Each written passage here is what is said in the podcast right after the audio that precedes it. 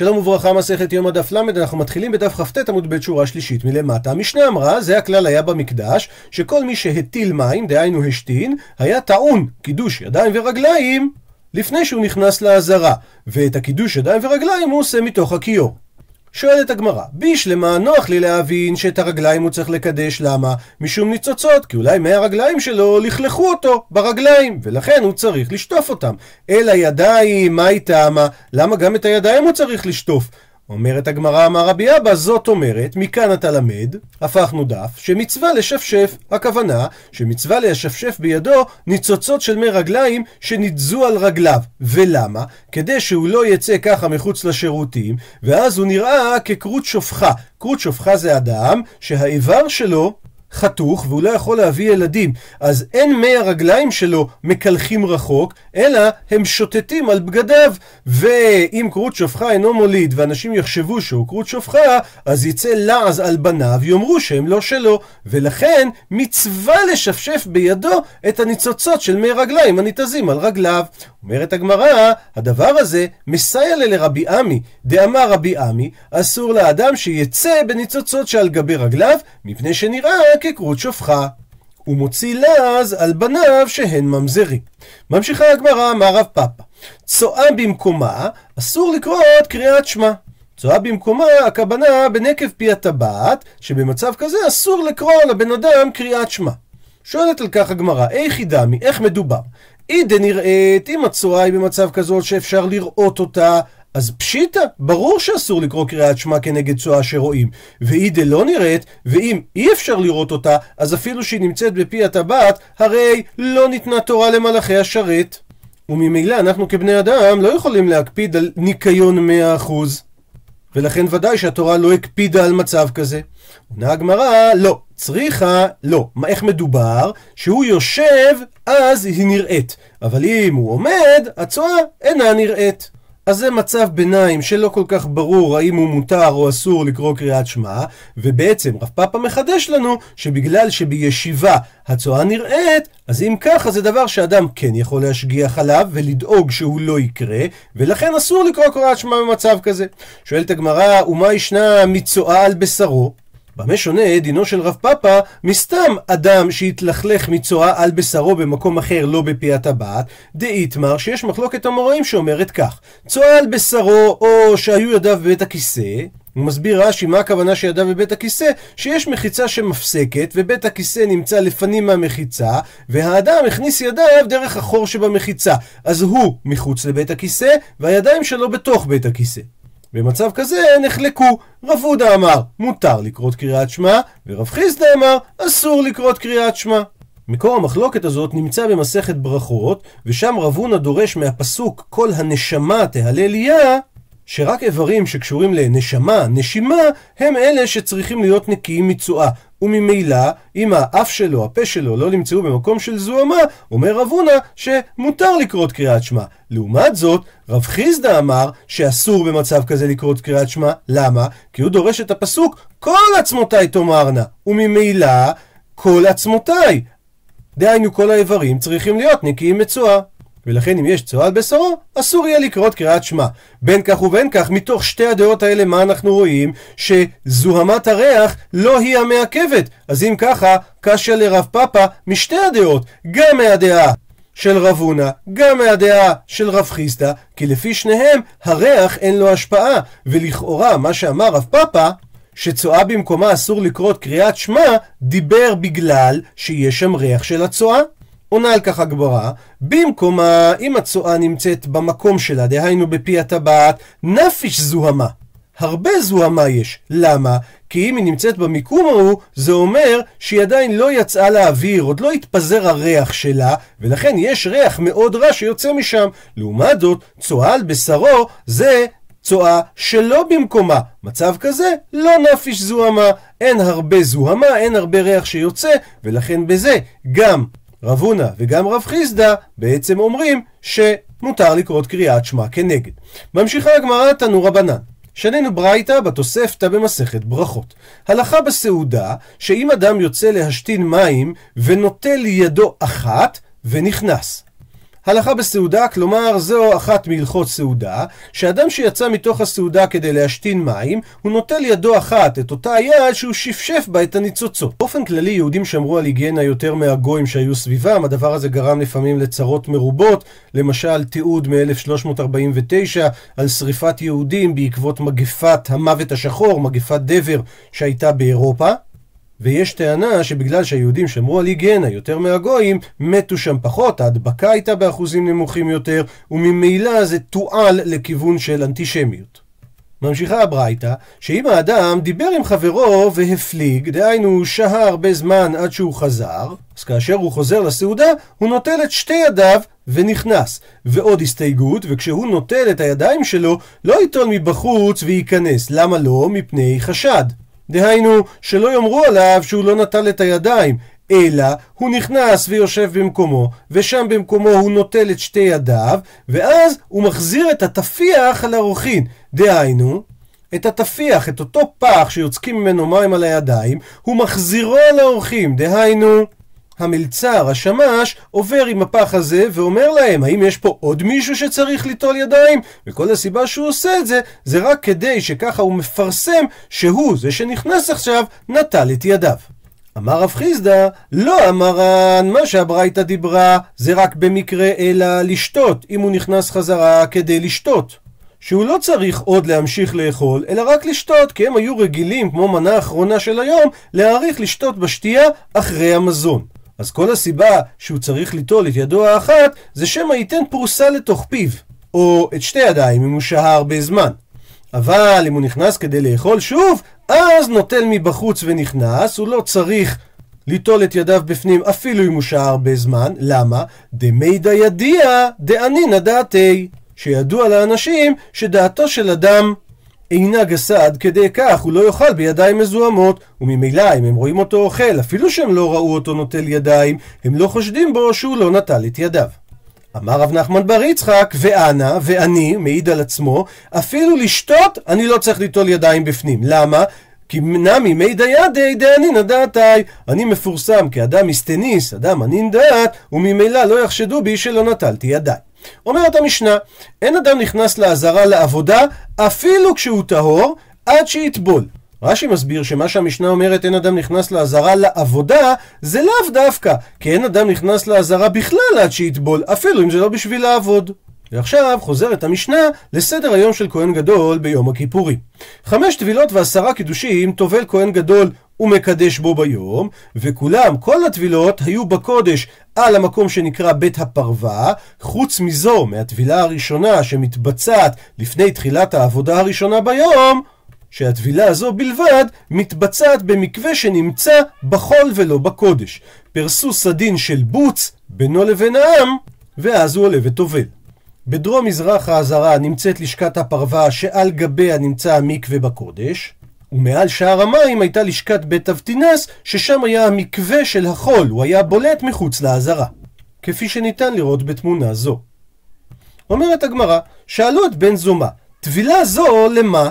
הטבילה שאמרה המשנה שכל אדם שנכנס לבית המקדש לעזרה צריך לטבול. למה לטהור לטבול את הדבר הזה? הוא רואה הוא טהור.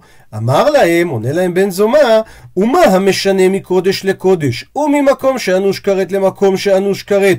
בכל זאת טעון טבילה, המשנה מחול לקודש, וממקום שאין אנוש כרת למקום שאנוש כרת, אינו דין שטעון טבילה? מסביר רש"י, כהן גדול בחמש עבודות ביום הכיפורים הוא משתנה הרי מעבודת חוץ לעבודת פנים, מעבודת פנים לעבודת חוץ. שני המקומות הם קודש, גם בתוך ההיכל וגם מחוץ להיכל, ועל שניהם הוא אנוש כרת אם הוא נכנס בטומאה. ובכל זאת, הוא טעון טבילה בין עבודה לעבודה, כמו שנלמד בהמשך בדף ל"ב.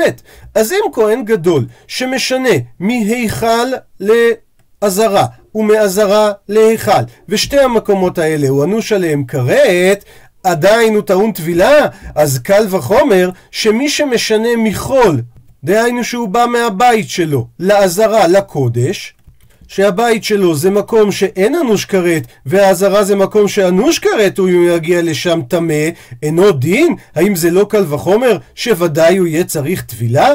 זו הייתה דעתו של בן זומא. לעומת זאת, רבי יהודה אומר, סרח טבילה היא זו. דהיינו, אין כאן חובה מן התורה לטבול, אלא רק לסרך ולתפוס בשם טבילה, כדי לגרום לכהן שהוא ישים על ליבו שהרי טבילה היא רק לטמאים, אז הוא ינסה להיזכר האם יש טומאה עליו, ואם הוא יזכור שיש טומאה שיש עליו, והוא שכח אותה, אז הוא יפרוש בכלל מלבוא לעזרה היום, עד שיעריב שמשו אחר הטבילה, והוא לא יעבוד באותו יום. ובלשון הגמרא, כדי שיזכור טומאה ישנה שבידו, ואם הוא ייזכר, ויפרוש. שואלת הגמרא, במה יקא מפלגי? במה נחלקו בן זומא ורבי יהודה? הפכנו דף, עונה הגמרא, באכולי עבודה כמפלגי. דהיינו, האם העבודה שהכהן עבד אם הוא לא טבל, האם העבודה הזאת מחוללת, פסולה, שלבן זונה מכיל עבודה, העבודה מחוללת, כי למדנו את חובת הטבילה בקל וחומר, וזה בעצם אומר שהלימוד הוא לימוד הגיוני, לוגי, אז גם החיוב הוא חיוב דאורייתא לטבול. לעומת זאת לרבי יהודה, שהוא אמר שהטבילה היא רק סרח טבילה, כדי שהוא ייזכר אם יש עליו טומאה, אז גם אם הוא עבד בלי לטבול, לא מכיל עבודה, העבודה שלו לא מחוללת. שואלת הגמרא, ולבן זומא מי מכיל? האם הוא עבד במצב כזה בלי לטבול, העבודה שלו תהיה מחוללת? והתניא, והרי יש תוספתא במסכת מנחות שאומרת, כהן גדול שלא טבל ולא קידש בין בגד לבגד ובין עבודה לעבודה, עבודתו כשרה. לעומת זאת, אחד כהן גדול ואחד כהן אדיוט, הדין שלהם שווה, שאם הוא לא קידש ידיו ורגליו שחרית, ואז הוא עבד עבודה, עבודתו פסולה. ולענייננו, בן זומא, איך הוא אומר שעבודת הכהן מחוללת אם הוא לא טבל? הרי כל הלימוד זה בגזרה שווה מכהן גדול ביום הכיפורים, ואנחנו רואים פה בתוספתא שהכהן גדול ביום הכיפורים, אם הוא לא טבל ולא קידש ידיו ורגליו ביום הכיפורים בין בגדי זהב לבגדי לבן, בכל זאת עבודתו כשרה. אז ודאי שכהן טהור שלא טבל, לא יכול להיות שנפסול את העבודה שלו. לכן עונה הגמרא שבמה נחלקו בן זומא ורבי יהודה, אלא למיקם בעשה כמפלגי, להעמיד עליו חיוב עשה, בזה הם נחלקו. שלבן זומא קאי בעשה, שמלימוד הקל וחומר מכהן גדול אתה לומד שהוא עובר על מצוות עשה, שכתוב ורחץ במים את בשרו ושם, אז יש ציווי עשה לרחוץ במים. ואם הוא יעבוד עבודה בלי שהוא יטבול בתחילת העבודה, אז הוא יעובר על העשה הזה. לעומת זאת, לרבי יהודה, שאמר שזה רק סרח טבילה, לא קאי בעשה, הוא לא עובר על עשה. קודם שאלנו על בן זומא, עכשיו שואלת הגמרא, ומי איתלי לרבי יהודה היי סברה? האם יש לו לרבי יהודה את הסברה הזאת, שהמשנה אומרת שיהיו כל הנכנסים לעזרה צריכים טבילה? והתניא, והרי שנינו בברייתא לגבי מצורע, שמצורע ביום השמיני שלו לטהרתו, הוא טבל כבר בשביעי, כמו שכתוב, והיה ביום השביעי יגלח את כל שערו, ואחר כך הוא מכבס את בגדיו וטובל, ואז הוא חוזר וטובל ביום השמיני כשהוא מביא את הקורבנות שלו לבית המקדש.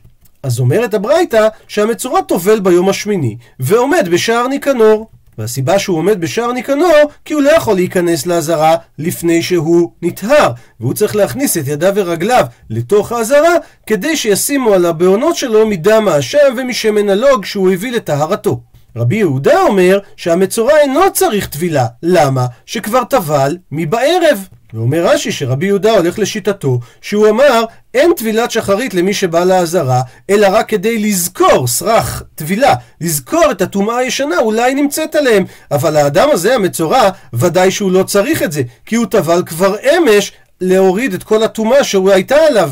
וממילא אנחנו רואים פה שלפי רבי יהודה, המצורע לא צריך לטבול שחרית, וזה סותר את המשנה שאמרה שכל הנכנס למקדש טעון טבילה. עונה על כך הגמרא, ההוא כדתני טעמה, הברייתא, כמו ששנינו את הטעם בפנים, שכבר טבל מבערב. ולכן זה מקרה יוצא דופן, אבל מאוד ברור. למה? הוא לא צריך לטבול גם שחרית. אומרת הגמרא, אז אם ככה, ודקרי לה, מהי קרי לה?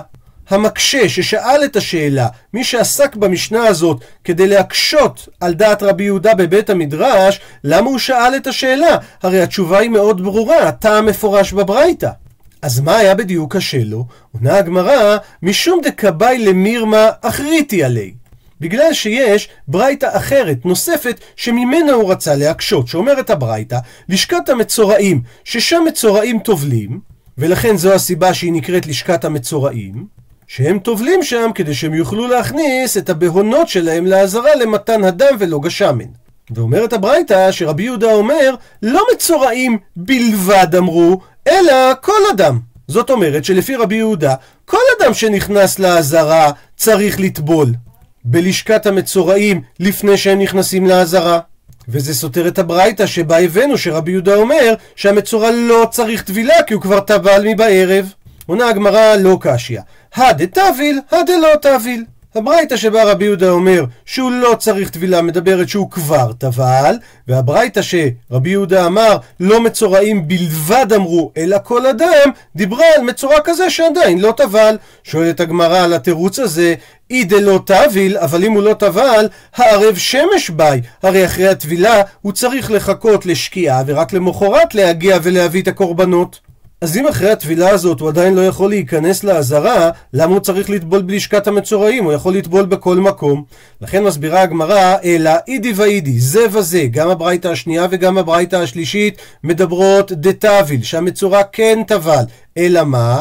הא דאסך דעתי, הא דלא אסך דעתי. בשתי הברייתות מדובר שהוא כבר טבל מבערב, אלא הברייתא שבה אמר רבי יהודה שהמצורע לא צריך טבילה כי הוא כבר טבל מבערב, הוא לא הסיח דעתו מאז הטבילה, והברייתא שבה רבי יהודה אמר לא מצורעים בלבד צריכים לטבול, אלא כל אדם, זה אומר ודאי גם המצורעים, זה מדובר על מצורע כזה שטבל מבערב, אבל הסיח דעתו. ולכן הוא צריך לטבול גם בבוקר של השמיני. שואלת הגמרא, אי אסח דעתי, אבל אם המצורע הזה הסיח דעתו, הזעת שלישי ושביעי ביי. הרי הוא צריך לעבור שוב פעם הזעה של מי חטאת, דהיינו מים עם אפר פרה אדומה ביום השלישי וביום השביעי, אחרי שהוא הסיח את הדעת. דאמר רבי דוסטאי בר מתון אמר רבי יוחנן, הסח הדעת צריך הזעה שלישי ושביעי. לכן חוזרת בה הגמרא מהתירוץ הזה ואומרת תירוץ אחר. אלא אידי ואידי זה וזה, גם הברייתא השנייה וגם השלישית, מדובר דלא אסח דעתי, הוא טבל בערב והוא לא הסיח את דעתו, ולא קשיא, בכל זאת אין סתירה בין דברי רבי יהודה בשתי הברייתות, הא דתביל על דעת ביאת מקדש, הא דלא תביל על דעת ביאת מקדש. הברייתא השנייה שרבי יהודה אמר שהוא לא צריך לטבול שוב, זה אומר שהוא טבל על דעת זה שהטבילה הזאת היא בשביל ביאת המקדש, והברייתא שרבי יהודה אמר לא מצורעים בלבד אמרו אלא כל אדם צריכים לטבול, זה כאשר הטבילה שהוא טבל בערב לא הייתה על דעת ביאת מקדש. והיא באי תימה, ואם תרצה תאמר תירוץ נוסף, תנא תשנה בברייתא במקום מה שגרסנו, רבי יהודה אומר לא מצורעים בלבד אמרו, אלא כל אדם, שמזה הבנו שגם מצורעים צריכים וגם כל אדם, במקום זה תנא תשנה, לא מצורעים אמרו, אלא כל אדם. זאת אומרת, אין סתירה בכלל בין דברי רבי יהודה בברייתות, כי גם בברייתא לפי הניסוח הזה, לא מצורעים טובלים, הם לא צריכים לטבול ביום השמיני, בדיוק כמו שאמרנו בברייתא השנייה, אלא כל אדם צריך לטבול ולא מצורעים. תשובה שלישית, רבינה אמר, רבי יהודה, לדבריהם דרבנן כאמר להו. הדברים שנכתבים בשם רבי יהודה הם לא לפי דעתו, אלא הוא אומר את זה לחכמים לפי שיטתכם. לדידי, לשיטתי, אומר רבי יהודה, מצורע בכלל אין צריך טבילה. אבל לדידכו, לשיטתכם, שאתם אומרים שהמצורע כן צריך לטבול ביום השמיני למרות שהוא טבל כבר בערב, הודו לי, תודו לי, איזי מיהת דלא מצורעים בלבד אמרו, אלא כל אדם. שלא רק מצורעים נצטרים לטבול בלשכת המצורעים, אלא כל אדם צריך לטבול בלשכת המצורעים, דהיינו לפני שהוא נכנס לעזרה. לפי התשובה הזאת של רבינה, לא צריך למחוק בעצם את המילה בלבד, כי זה לא דעתו של רבי יהודה. רבי יהודה מתייחס לדעתם של חכמים, שלפי שיטתכם שמצורעים צריכים לטבול, זה לא רק מצורעים, אלא כל אדם צריך לטבול. ואומרת הגמרא, לפי זה ורבנן, מה הם יענו לרבי יהודה? דווקא מצורעים צריכים לטבול. למה? מצורע די יש בטומאה. כל אדם לא די שבטומאה. הכוונה, מצורע יש בטומאה. יש זה כמו לדוש משהו, להיות רגיל. אז אותה טומאה, המצורע הורגל עד עכשיו, הוא יכול לגעת בכל טומאה שהיא. לכן, גם אחרי שהוא טבל בערב, יש לנו חשש שהוא המשיך את ההרגל שלו, ואולי הוא נגע באיזושהי טומאה, אבל כל אדם, אין לנו את החשש הזה. ושואל, אמר לאביי לרב יוסף, האם נימה, האם נאמר, שרבנן דפליגי על ידי רבי יהודה, שחכמים שחלקו בברייתא על רבי יהודה, ואמרו שהמצורע ביום השמיני טובל אפילו שהוא טבל בערב, האם כבן זומה סביר עליהו? האם הם סוברים כדעת בן זומה? שבן זומה אמר שמדאורייתא כל אדם שנכנס לעזרה צריך לטבול, ולכן זה לא משנה אם הוא טבל כבר מבערב? ואם ככה, דעת חכמים הזאת זה לא דעת חכמים במשנה, שאמרו שרק מצורעים צריכים לטבול בלשכת המצורעים ולא כל אדם. והיידק תני מצורע, וזה ששנינו רק מצורע, למרות שכל אחד צריך לטבול, זה כדי להודיעך כוחו דרבי יהודה. דהיינו, להגיד את החידוש של רבי יהודה, שמצורע שטבל כבר בערב של השמיני, לא צריך לטבול ביום השמיני. או דילמה, או אולי, החכמים שנחלקו על רבי יהודה ואמרו שרק המצורע צריך לטבול, ולא כל אדם. למה? כי שני מצורע דדייש בטומאה. כי כמו שאמרנו, המצורע, אנחנו יותר חששים שהוא נגע בטומאה, כי הוא רגיל לכך. ולא מדובר פה על דעה נוספת של חכמים, כי זה אותם חכמים שאמרו במשנה שרק המצורע צריך לטבול לפני שהוא נכנס לעזרה, ולא כל אדם. אמר לי, עונה רב יוסף לאביי, שאני מצורע דדייש בטומאה. זה אכן אותה דעה של חכמים מהמשנה.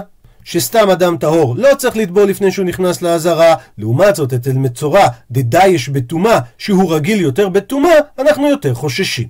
עד לכאן דף למד.